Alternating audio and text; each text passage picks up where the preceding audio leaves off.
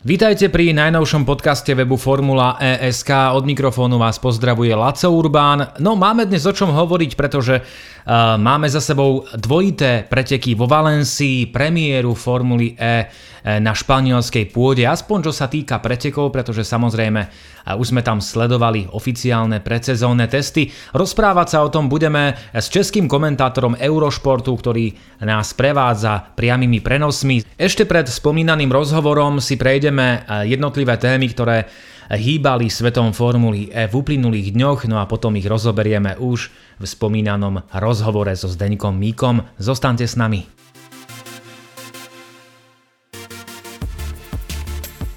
Formula E minulý týždeň potvrdila zostávajúce preteky pre aktuálnu sezónu, ktorá bude napokon pozostávať z 15 podujatí. Na kalendár sme čakali naozaj poriadne dlho ale komplikovala to situácia s COVID-19.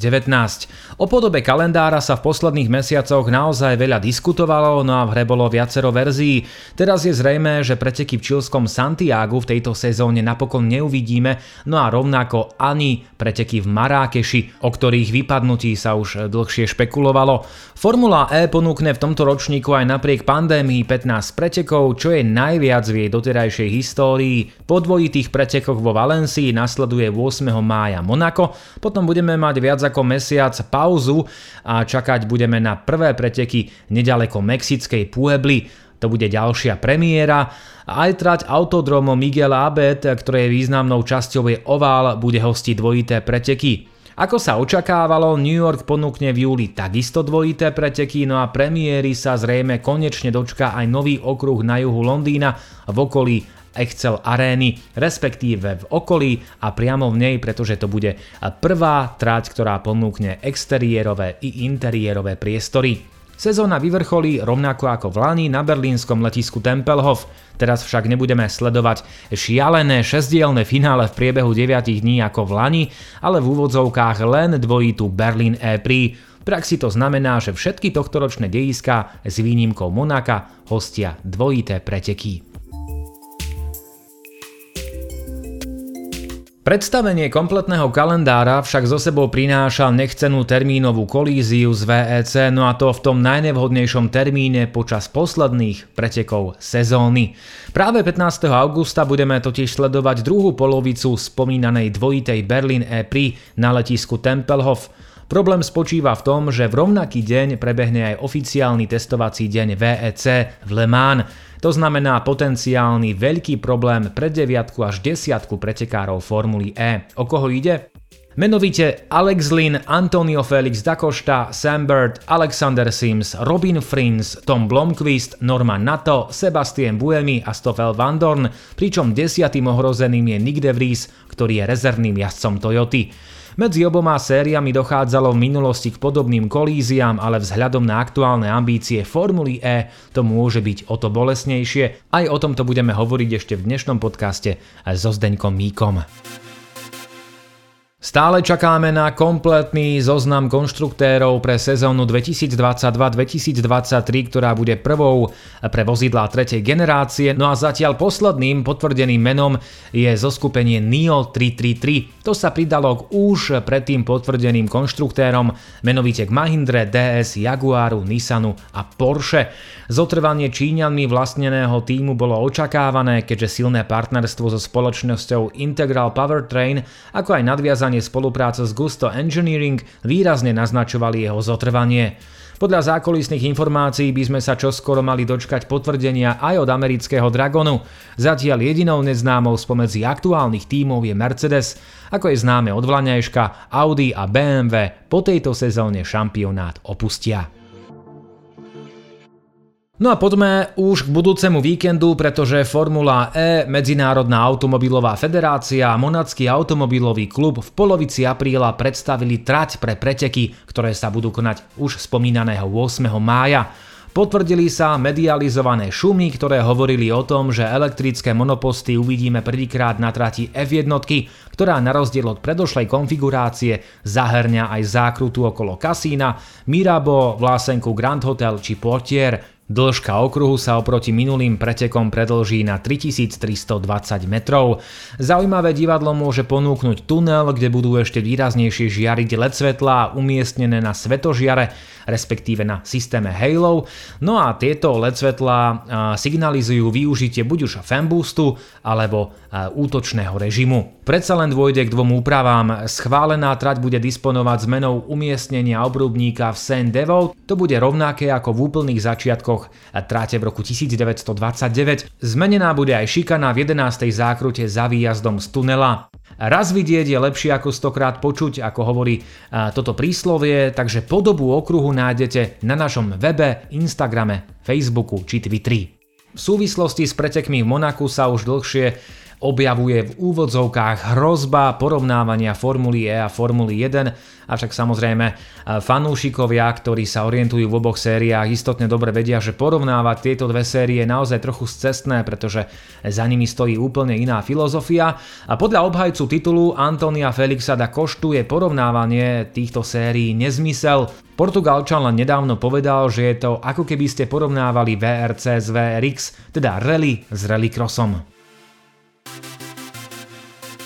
Možno ešte zaujímavejšia správa vyplávala na povrch tesne pred pretekmi vo Valencii. Formula E a Formula 1 v rámci jedného podujatia? Vraj už prebehli prvé debaty na túto tému. Formulu E počas rokovania zastupoval jej zakladateľ a predseda Alejandro Agag, jeho náprotivkom bol jeho priateľ a prezident Formuly 1 Stefano Domenicali. Tieto súkromné diskusie mali prebehnúť ešte predtým, ako ich prezident Medzinárodnej automobilovej federácie Jean Todt potvrdil pre La Gazzetta dello Sport – Agag nedávno v jednom rozhovore potvrdil tieto tendencie, ale zároveň upozornil, že momentálne to nevyzerá ružovo. Teraz sa to zrejme nestane, ale podľa Španiela to v budúcnosti nie je vylúčené. Aj o tom budeme hovoriť so Zdeňkom Míkom. E, ale čo je zaujímavé, k spomínanému stretnutiu malo dôjsť ešte v Lani a debatovalo sa o možných spoločných podujatiach v roku 2022 alebo 2023. Agag a Domenikali vraj rokovali aj o konkrétnej trati, ktorá by bola pre obe série priechodná tomto smere sa hovorí o Mexico City, dvojica však preberala aj možnosti týkajúce sa Singapuru či Vietnamu.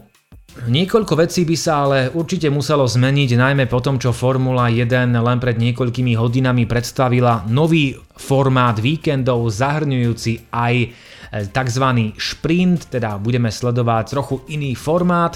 No a tým pádom by sa muselo zmeniť naozaj veľa vecí, aby sa tieto dve série mohli tak povediať spojiť. V prvom rade je to kalendár elektrického šampionátu, ktorý má iné načasovanie, ako je to v prípade F1. Sezóny sa začínajú koncom roka a končia v júli alebo auguste. Momentálnym problémom je okrem iného fakt, že niektorí konštruktéri a partnery šampionátu nechcú, aby bol elektrický kolotoč vnímaný ako podporná séria Formuly 1, čo je samozrejme pochopiteľné. Formula E a Formula 1, tak tieto dve série sú často vnímané ako súpery, ale je to naozaj tak? Formula E je očami fanúšikov F1 veľmi často vnímaná negatívne. Istá časť fanúšikov F1 aj ďalších sérií sa z Formuly E občas smejú, iná časť publiká ju odsudzuje, vnímajú ako konkurenčnú sériu pre Formulu 1, čo je samozrejme najmä v týchto fázach tak trochu smiešne. Bez pochyby tieto názory rozdúchávajú aj nešťastné výroky niektorých zainteresovaných strán či neprajníkov. Jestvujú však aj takí, ktorí si uvedomujú úlohu a Formuly E v hierarchii motošportu športu, ak by sa už spomínané tendencie podarilo jedného dňa naplniť, teda spojiť Formulu 1 a Formulu E do jedného podujatia, zo súperov, ako ich vnímajú niektorí ľudia, by sa časom mohli stať spojenci. Úplne jednoduché by to samozrejme nebolo, počkajte si na rozhovor so Zdeňkom Míkom, ten prináša naozaj vážne dôvody, ktoré môžu byť veľkou prekážkou. Poďme ale k bláznivému víkendu vo Valencii, kde sa Formula E predstavila vôbec prvýkrát za necelých 7 rokov. Pozorní fanúšikovia istotne vedia, že okruh Ricarda Torma hostil už niekoľkokrát predsezónne testy, ale preteky na tejto trati sme ešte nevideli. Prvý deň priniesol daždivé podmienky a pole position pre Stofela Fandorna. Pilot Mercedesu však o prvé miesto na štarte prišiel kvôli porušeniu pravidiel o pneumatikách. Napokon štartoval z posledného miesta. Pole position tak získal obhajca titulu Da Costa. Už pred pretekmi bolo jasné, že práve pneumatiky môžu zohrávať veľmi významnú úlohu, tento problém však zatienilo napokon niečo úplne iné. Aj vinou počasia výdatného dažďa sme na trati videli štart za safety carom, no a potom samotný safety car ešte 4 krát na trati, najmä jeho posledná účasť predznamenala záverečný zmetok, ktorý niektorí označujú ako chaos, iní hovoria o fraške. Internetom sa po pretekoch šírili rôzne reakcie pretekárov, novinárov či iných ľudí z prostredia motošportu, avšak je potrebné si uvedomiť, že Formula E nemala pri výbere trati veľa možností. Je veľmi dôležité dodať, že elektrické monoposty sú určené predovšetkým na preteky na mestských okruhoch, od čoho má Valencia skutočne veľmi ďaleko. To, čo sa udialo v závere, bolo výsledkom viacerých faktorov. Krátko pred koncom vyšiel na trať safety car. Na prvom mieste bol Dakošta pred Nikom de Friesom. Po odchode safety caru vedenie pretekov zredukovalo pilotom energiu, no a tu nastal problém. Toto pravidlo hovorí o tom, že ak pole zastaví safety car, respektíve ho spomalí, tak dôjde k umelému odobratiu energie u všetkých pilotov, respektíve v ich monopostoch. Väčšine jazdcov zostalo po odobratí energie len malé percento, s ktorým nemohli dokončiť preteky, no a tu nastal veľký problém. Pri nájazde do posledného kola Dakošta výrazne spomalil, dostal sa pred neho De Vries, ktorý napokon vyhral. Na druhom mieste skončil Nico Müller vo vozidle Dragon, ktorý bol počas celých pretekov mimo bodovaných priečok. Mimochodom pre americký tým to bol najlepší výsledok od roku 2016. Ak ste túto situáciu nevideli počas priamého prenosu, pozrite si ju na našom webe alebo na Instagrame, pretože to stojí naozaj za to a musíme uznať, že Formule E to určite veľmi nepomohlo. Táto situácia ani televízne zábery. Táto rošáda, ale najmä rozpačitý záver pretekov vyvolali veľkú vlnu kritiky. Fandor nepriamo naznačil, že Dakošta podľa neho mohol spomaliť o čosi viac, aby do konca pretekov zostávalo už iba jedno kolo a nie dve. Belgičan však súčasne okamžite dodal, že v čase svojho výroku ešte televízne zábery nevidel. Trochu oleja do ohňa prilial šéf FIA pre Formulu E a inovatívne športové projekty Frederik Bertrand, ktorý povedal normálne na rovinu, že podľa neho mal Dakošta možnosť spomaliť o čosi výraznejšie, ale neurobil tak. Krátko na to sa Dakošta vehementne bránil s tým, že za tento chaos môže len a len FIA, pretože tá má právo na to, aby energiu z aut neodoberala, najmenej na konci pretekov, keď bolo jasné, že môžu nastať problémy. Na Dakoštovú stranu sa pridalo viacero významných ľudí z prostredia elektrického šampionátu, aj väčšina reagujúcich novinárov, ktorí odsúdili vyjadrenie Bertranda. O niekoľko hodín neskôr vyjadril Dakošta ľútosť nad tým, čo sa odohralo, nepriznal tým prípadnú svoju vinu, iba povedal, že Formula E si výsmech nezaslúži a že ľudia by sa nemali dívať len na to, ako to vyzeralo v sobotu. Zmierlivejšie vyjadrenie prišlo aj zo strany FIA, ktorá chce, aby sa Formula E z týchto udalostí poučila. Tak uvidíme, ako to poučenie bude prebiehať v nasledujúcich mesiacoch, respektíve rokoch. Lukas Di Grassi, ktorý skončil v sobotu napokon na 7. mieste, po prvých pretekoch v sobotu povedal, že pravidlá Formuly E sú pre obyčajných ľudí príliš komplikované a neprehľadné. Úsmevné bolo, keď prezradil, že sa pravidlá šampionátu pokúšal vysvetliť svojej mame, ale táto vzhľadom na ich komplikovanosť nemala šancu pochopiť. Niekdajší šampión jazdiaci za Audi následne navrhol zmeny. Digrasi by napríklad uvítal návrat k formátu s počtom kôl na miesto pretekov na čas. Neviem, čo si o tom myslíte vy. Určite sa vyjadrite v komentári, čo by ste uprednostňovali. Buď preteky na čas, ako je to teraz, alebo preteky na počet kôl. Jedno je isté, Formula E dostala v sobotu naozaj veľkú facku, ktorú si ale nezaslúži, pretože za necelých 7 rokov dosiahla skutočne obdivuhodný vývoj a pokrok. Aj Zdenek Míka, s ktorým sa o chvíľku budeme zhovárať, prezradil, že čosi podobné zažila aj Formula 1. Tá má však neporovnateľne väčšiu fanúšikovskú základňu ako Formula E. Zdenek o chvíľku zájde hĺbšie do histórie a prezradí nám, že aj Formula 1 zažila niečo podobné, ale fanúšikovia si istotne pamätajú škandál s pneumatikami v roku 2005 počas Veľkej ceny Spojených štátov amerických na okruhu Indianapolis. No a tento škandál šampionátu odpustili. Tam z 20 pretekárov štartovalo len 6 jazdcov, no a vidieť poltúcet aut na okruhu, ktorého súčasťou bola aj ovál, tak to tiež nebola úplne najslávnejšia chvíľka kráľovskej série, takže stať sa môže naozaj hocičo a hoci kde. Formula E je ale v inej situácii, jej chyby sa tak povediac odpúšťajú ťažšie, pretože na ne veľmi radi upozorňujú jej neprajníci. Pritom preteky tejto série ponúkajú veľmi často toľko akcie, že ich občas divák nestíha ani poriadne zachytiť. Po sobote sme mali rozpačité pocity asi všetci, ktorí túto sériu sledujeme od začiatku a v mysli nám hlodala aj hrozba, že sa situácia mohla na druhý deň zopakovať, pretože nedeľa priniesla druhé preteky vo Valencii. V kvalifikácii sa aj s pomocou dažďa diali veľké veci. Do Super Bowl sa dostala posledná šestica priebežnej klasifikácie, jednoducho povedané šestica pilotov s najmenším počtom bodov.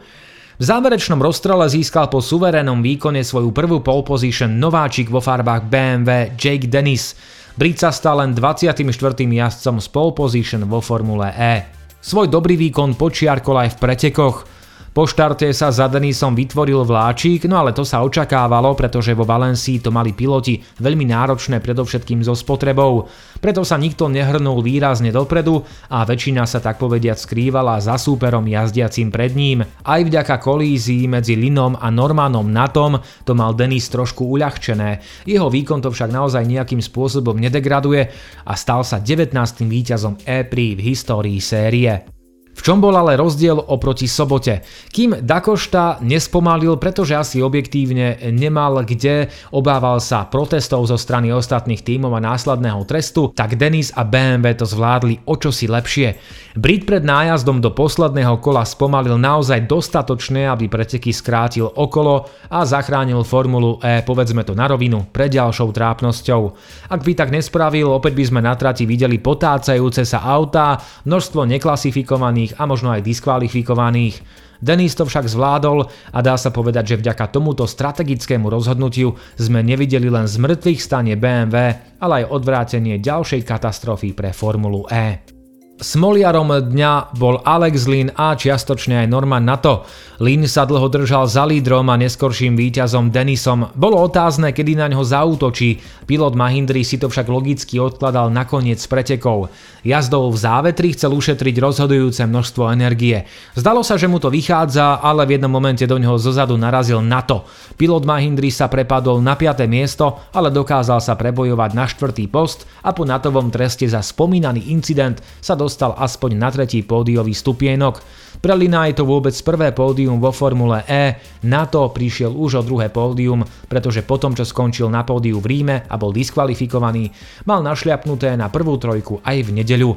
Mimochodom, stojí za to pozrieť si tento incident, pretože kontakt medzi Linom a Natom bol minimálny, ale mal naozaj fatálne následky. Piloti sa po nedelných pretekoch stiažovali na rôzne veci, Tí, ktorí doplatili na schnúcu tráť, sa stiažovali na dážď. René Rast mal v nedeľu problém s reklamným banerom, Dakošta si po nedeli poriadne zanadával, pretože mal skutočne nezvyčajný problém s tlačidlom určeným na aktiváciu útočného režimu.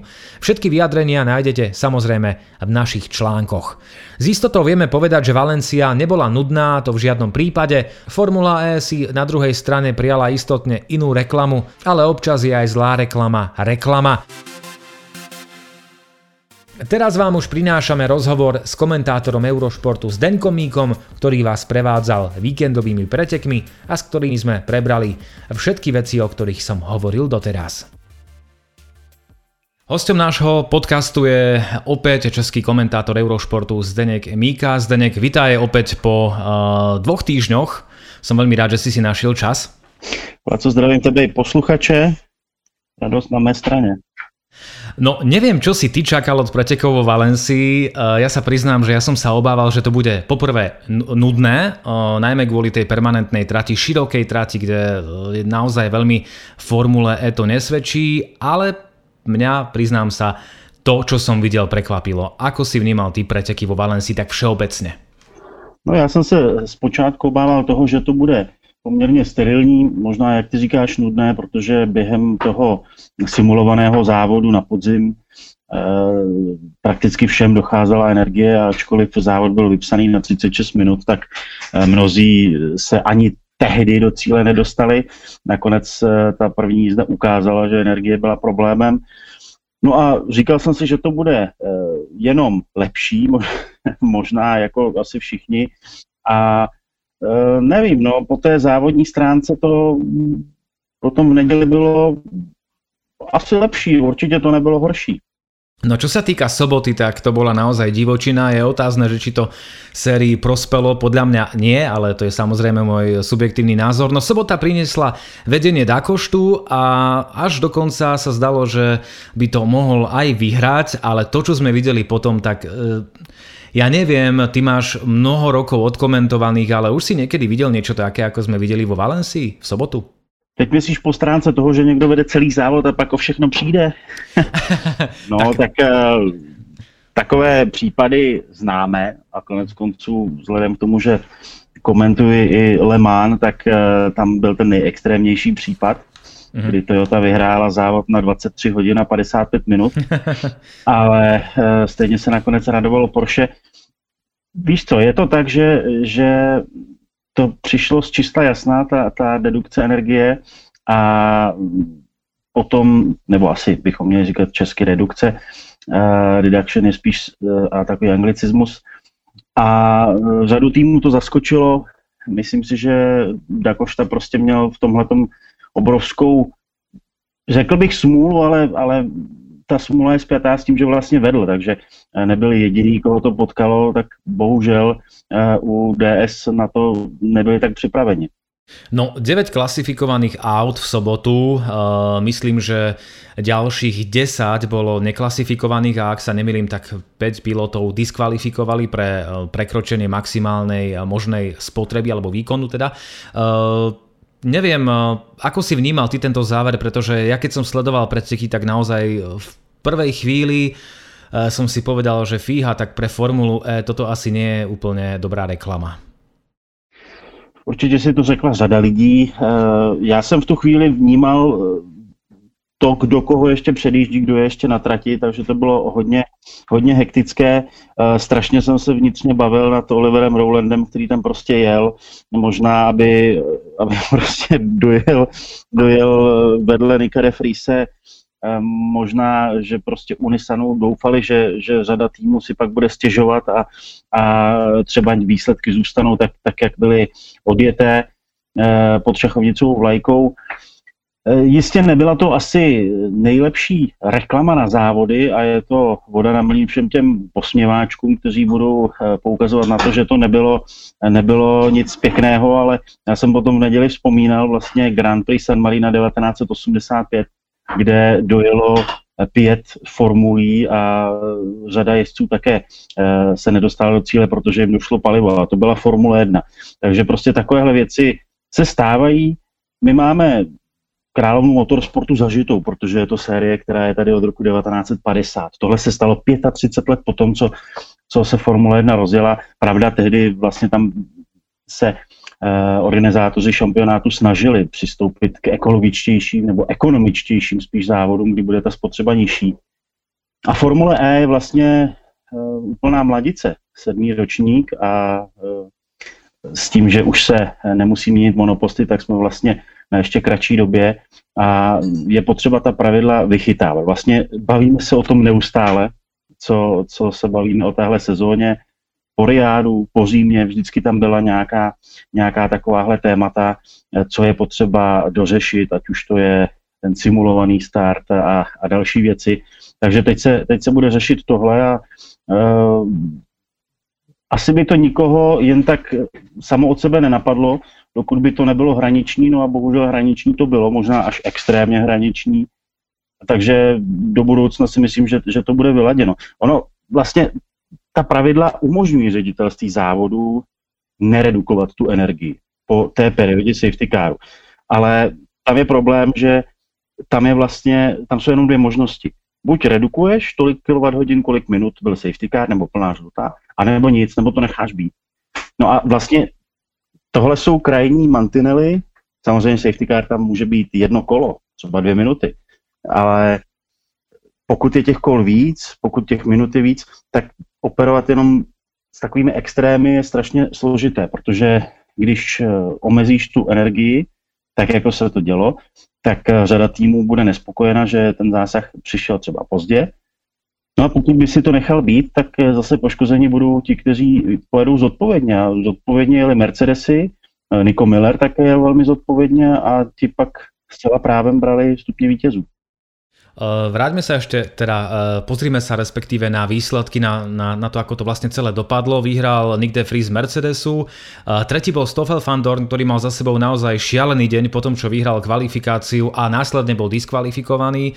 Štartoval zo zadu, ale napokon sa vďaka tomuto chaosu dostal až na tretie miesto, ale počas celých pretekov sa prebíjal celkom slušne dopred, dopredu.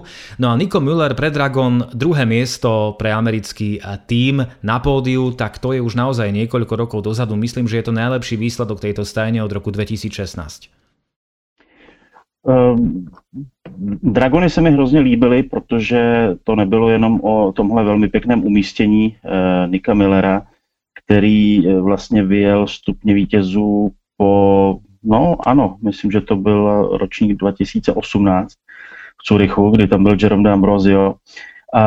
Ale líbil se mi Sergio Sete Camara. On sice uh, vlastně žádné body uh, nevyjel, ale pořád byl v tom chumlu, pořád bojoval a myslím, že uh, bude čím dál tím uh, rychlejší a konkurenceschopnější. Ono, když se řekne rychlejší, tak to implikuje takové to, že, že bude čím dál tím blíž bodům a bude třeba bodovat, ale, ale já bych spíš řekl, že se bude přibližovat té desítce a těžko prostě odhadovat, jak to bude, protože závody jsou nepředvídatelné. Áno, presne tak. A inak Sete Kamara, na ňo sa pozerá veľmi dobre, čo sa týka jeho jazdeckého štýlu. Neviem, mňa baví to, ako on e, riadi ten monopost. Stále mám pocit, že, že jazdí tak na hrane. E, čo sa týka samotných pretekov, respektíve opäť čakania na oficiálne výsledky, tak e, padlo mnoho trestov.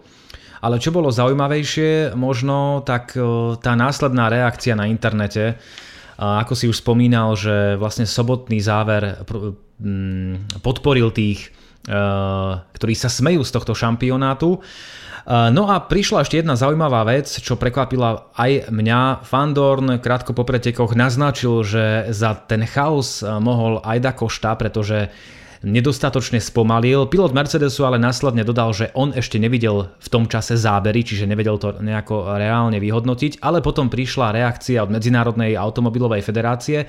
Frederik Bertrand, ktorý je e, šéfom FIA pre Formulu E a ďalšie inovatívne športy, to povedal tak viac napriamo, že e, za tento e, chaos alebo frašku môže da košta. Čo si o tom myslíš? Já bych nechtěl svalovat eh, vinu na jednoho závodníka a když už tak by to měl být spíše závodní inženýr. No, v neděli Jake Dennis a BMW ukázali, jak na to. Pravda, tam eh, jemu stačilo zpomalit o poznání méně, ale Dakošta, kdyby zpobalil o 6-7 sekund v čase na jedno kolo, tak by se tam vešel úplně v pohodě, možná to bylo i něco pod 5 sekund, takže prostě eh, jeho závodní inženýr eh, nebo celý tým prostě nebyl tak bělý, ale, ale kdo to mohl očekávat. Prostě jede se nějakým tempem a eh, takhle to dopadlo. Pravdou je, že tím, že vlastně on se rozjížděl po safety caru, tak měl možnost vlastně už celé to kolo jakoby víc brzdit ale zase na druhou stranu za safety carem nemůžeš, nemůžeš zastavit nebo nemůžeš prostě brzdit tolik, nemůžeš si ho nechat tolik podjet a on jede vlastně svým tempem, takže, takže mohli bychom zase svalovat vinu na Bruna Koreju, řidiče safety caru. Ne, prostě tohle, tohle mi přijde jako trošku přitažené za vlasy a, a myslím, že Dakošta dobře, že to prostě hodil za hlavu.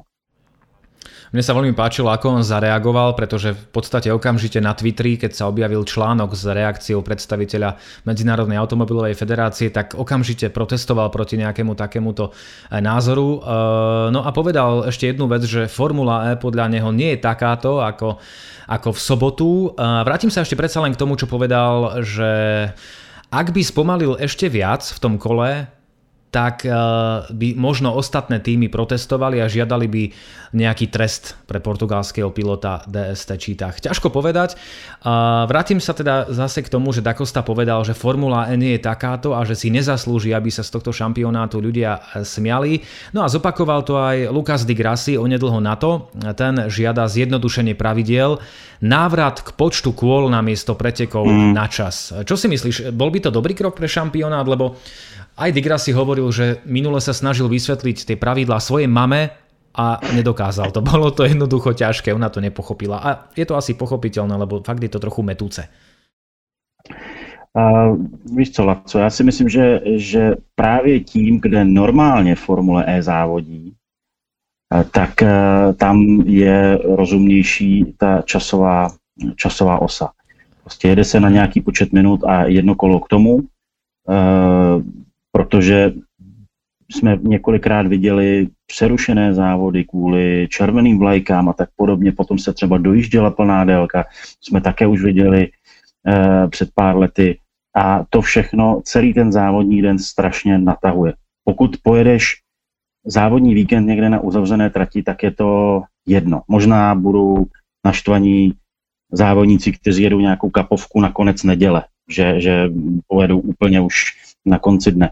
Ale ve městech prostě musí se všechno zase dát do pořádku, do toho normálu, aby město mohlo zase druhý den už nějak normálně fungovat, nebo pozítří poté a jakékoliv takovéhle protahování, které by mohlo hrozit, eh, by třeba do budoucna mohlo vést k tomu, že některá města nebudou chtít eh, hostit Formuli E a to by byla, myslím, větší škoda.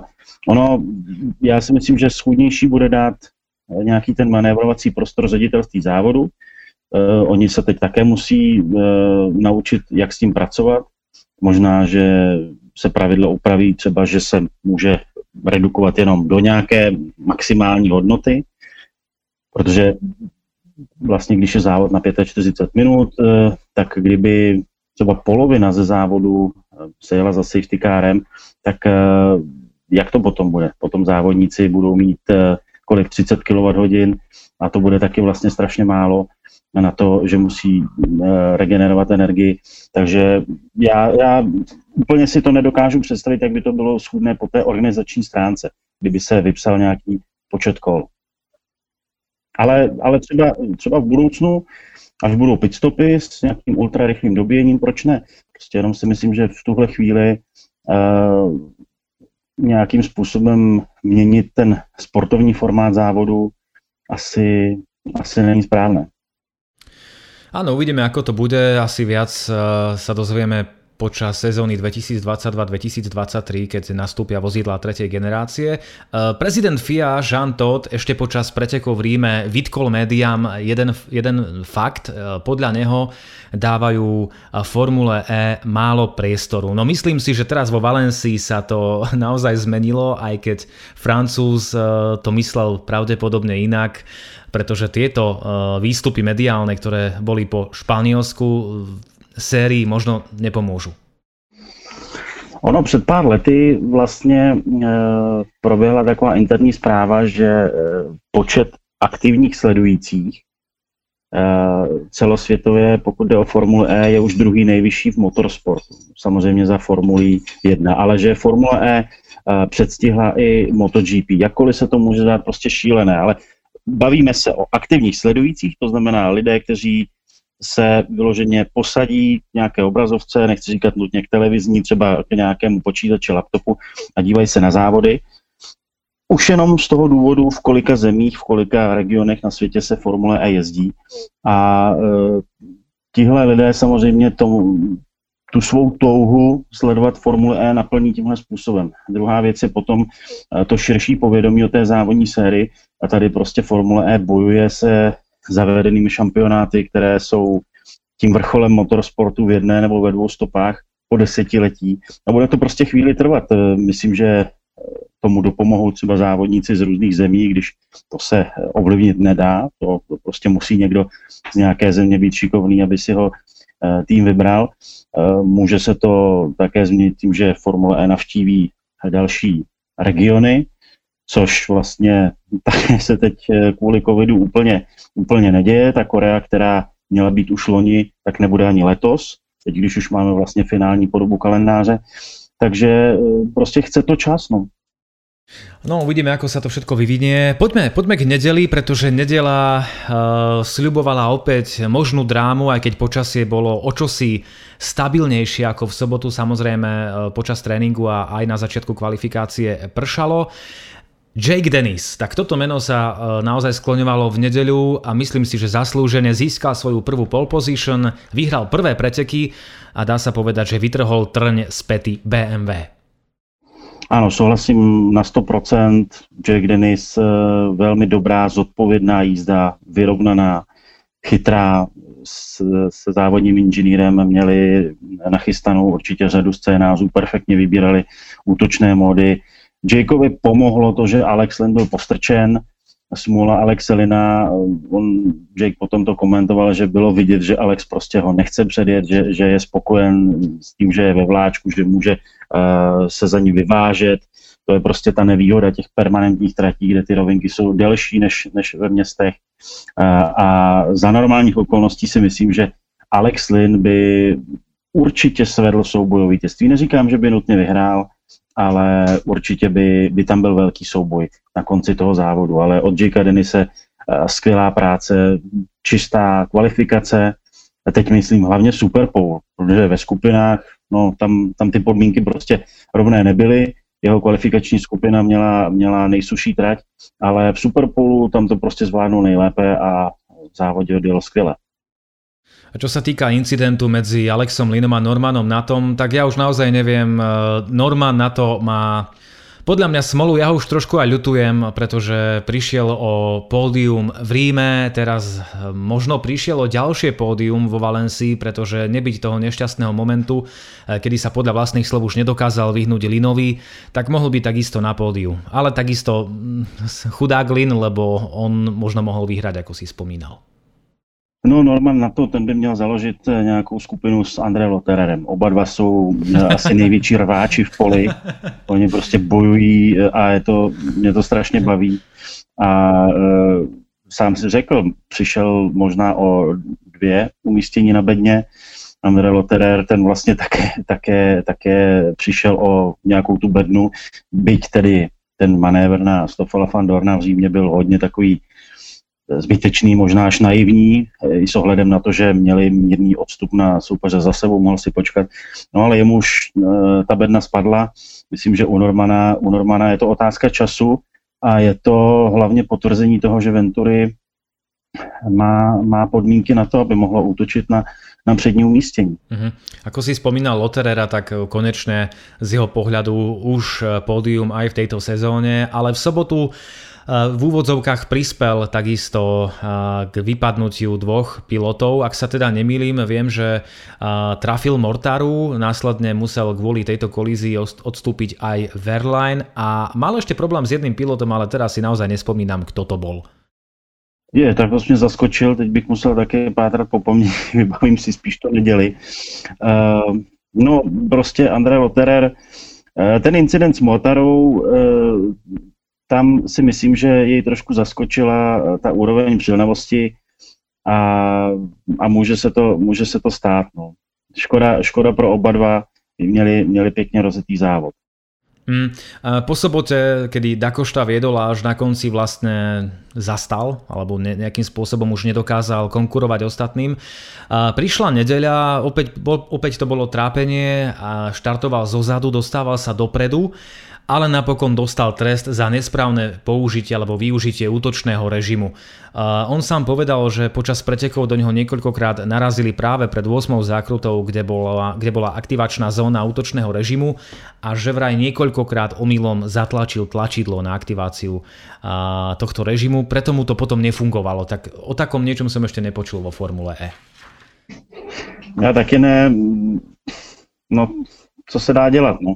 Přijde, mi, přijde mi, že v téhle sezóně je ta aktivace asi o něco snazší. Když si vybavíme, když byl útočný mod zaveden, tak tam opravdu závodník musel jet v pásu úplně přesně, jak, jak v nějaké opravdu hře. Uh, měl prostě smůlu, no, tak uh, co se dá dělat? OK, máme za sebou dvojitú Valencia Epri. V celku u mňa určite žiadna nuda, aj keď som si to možno predstavoval trochu inak, najmä bez tej soboty by to bolo celkom fajn. Mercedes vedie oba rebríčky, Prvý je Nick De Vries, druhý Stoffel Van Dorn, medzi týmami opäť jasné vedenie Mercedesu, ale strieborné šípy opäť e, zažili víkend ako na, hojdačke. V Riade to bolo takisto, De Vries vyhral prvé preteky, v druhých nič, ani Van Dorn, ani on. E, v Ríme to bolo naopak. A teraz opäť prvý deň víťazstvo De a druhý deň Mercedesy nikde. Mm-hmm. Tak já myslím, že v Riádu někde Fries potom v neděli měl snad nejrychlejší kolo.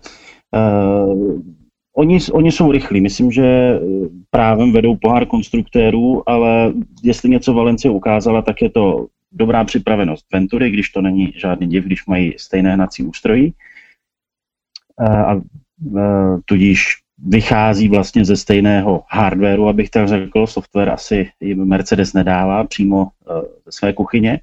Ale ukázalo skvělou připravenost BMW, výborně se prezentovalo Audi, protože René Rast, ten, co předvedl během obou závodů, to bylo prostě výtečné, eh, jeho postup. A eh, vlastně i Lukas de Grassi v tom druhém nedělním závodě také, eh, také zaznamenal velký posun a myslím, že byl nakonec na bodech, nebo byl desátý. A u Jaguaru to prostě nebylo nebylo nic tak slavné jako dosud. Jedna věc je ta eh, lidská stránka věci, kde určitě pracovali eh, stejně dobře jako do posud, ale v závodě navzdory tomu všemu odhodlání jim to prostě tolik nejelo. Pravda, eh, sice pár pozic získali, ale, ale neprobíjeli se prostě dopředu, tak jako ostatní. Nevím, jestli to je tím, že Miču Ivencovi a e, Samu Berdovi tolik začali sedět hlavně městské trati, kde se přeci jenom bojuje trochu jinak, hlavně Sambert je po téhle stránce výborný. A, a nebo prostě nemají, nemají takové závodní tempo. I když e, kolikrát jsme viděli, že nejvíc energie regenerovali právě Sambert a, a Mitch Evans, ale, ale za mě Jaguar e, byl asi takovým největším zklamáním, pokud jde o závody ve Valencii. Audi to si rozhodně udělalo udělalo uh, velké očko u svých fanoušků, protože uh, je teď hodně rychlé. BMW se probudilo, opravdu krásný výkon. Také bych vyzdvihnul Mahindru, která jela opravdu skvěle, Alex Lin na stupních vítězů, takže tam určitě panuje obrovská spokojenost. Alex Sims to byl vlastně další takový smolař, ale uh, jinak také ukazoval potom pěkné tempo v závodě, i když v tom druhém to nejrychlejší kolo bylo ráno tím, že jel úplně poslední a celý závod si jenom spořil a možná doufal v nějaký safety car. E, takže jsem zvědav, jak to bude vypadat, jak to bude vypadat dál. Áno, spomínal si Jaguar, tak nezískať ani jeden bod eh, v dvoch pretekoch. Eh, a napriek tomu si Jaguar stále drží druhé miesto v priebežnom poradí. Je otázne, ako by skončil Mercedes, ak by nedošlo k nehode medzi Fandornom a Buemim. No a mňa ešte celkom zaujalo Nio počas nedele, pretože Oliver Turvey dokázal opäť bodovať. E, Tom Blomqvist skončil o mnoho nižšie, čo asi opäť dokazuje kvality Olivera Turveyho. Čo ty na to? Já s tím souhlasím. Tom Blomqvist je strašně e, šikovný a rychlý závodník, ale u něj jsem vždycky měl pocit, ať už to bylo třeba v těch slabších e, konvenčních formulích, že Tom je spíš závodník, který, který potřebuje tu čistou stopu, umí zaježdět rychlá kola, ale není to takový ten běc. A e, tady v tom poli navíc e, s technikou, která e, je možná o něco málo pomalejší, tak je to pro něj hrozně těžké a ten pád byl, pád byl výrazný. No, Oliver Tervy ten bojoval, když měl útočný mod, tak předjížděl hlava, nehlava. Prostě Tom Blomqvist tohle potřebuje odkoukat, ale, ale určitě si jej Nio nevybralo náhodou. Dobre, o dva týždne tu máme, teda už o necelé dva týždne tu máme preteky v Monaku. Bude to jediné podujatie, ktoré neponúkne dvojité preteky v aktuálnej sezóne.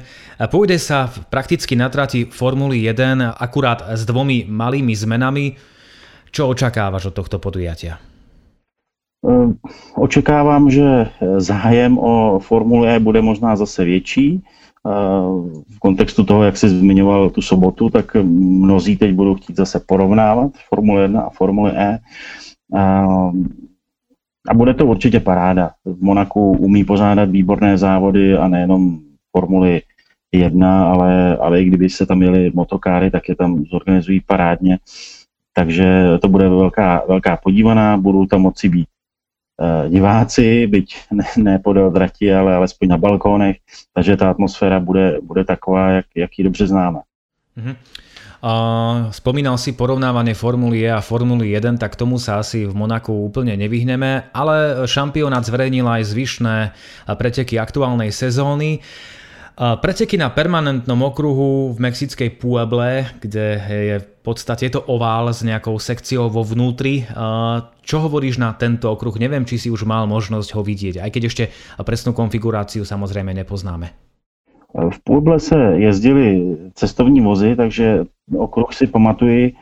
Eh, je to takový okruh ala Ricardo Tormo, možná, možná řekněme ve větším, kde eh, ty tribuny, eh, jednak jich tam je méně a je to monumentálnější, protože to je ovál obrovský s tou vnitřní sekcí, takže bude to něco podobného jako Valencie, Myslím, že tam není právě ale možná taková infrastruktura třeba jako ve, jako ve Valencii, takže to, co zařadili pro tenhle závod, nebo tyhle závody, zatáčky 8, 9, 10, kdy se jel ten kousek po té obslužné komunikaci a bylo to tam úzké, to bylo prakticky to jediné, no možná ještě ta šikana v nájezdu na cíl, ale to byla jediná dvě místa, která připomínala alespoň trochu městskou trať, tak si nejsem úplně eh, jistý, zdali tohle dokáží v Pueble nasimulovat. Možná nějaká šikana zase nájezdu na, na dlouhou rovinku, ale v té vnitřní sekci tam prostě nějaké spojovačky nejsou. No. Tak eh, doufejme, že, že eh, tam nebudou muset stavět nějaké retardéry nebo něco takového, aby,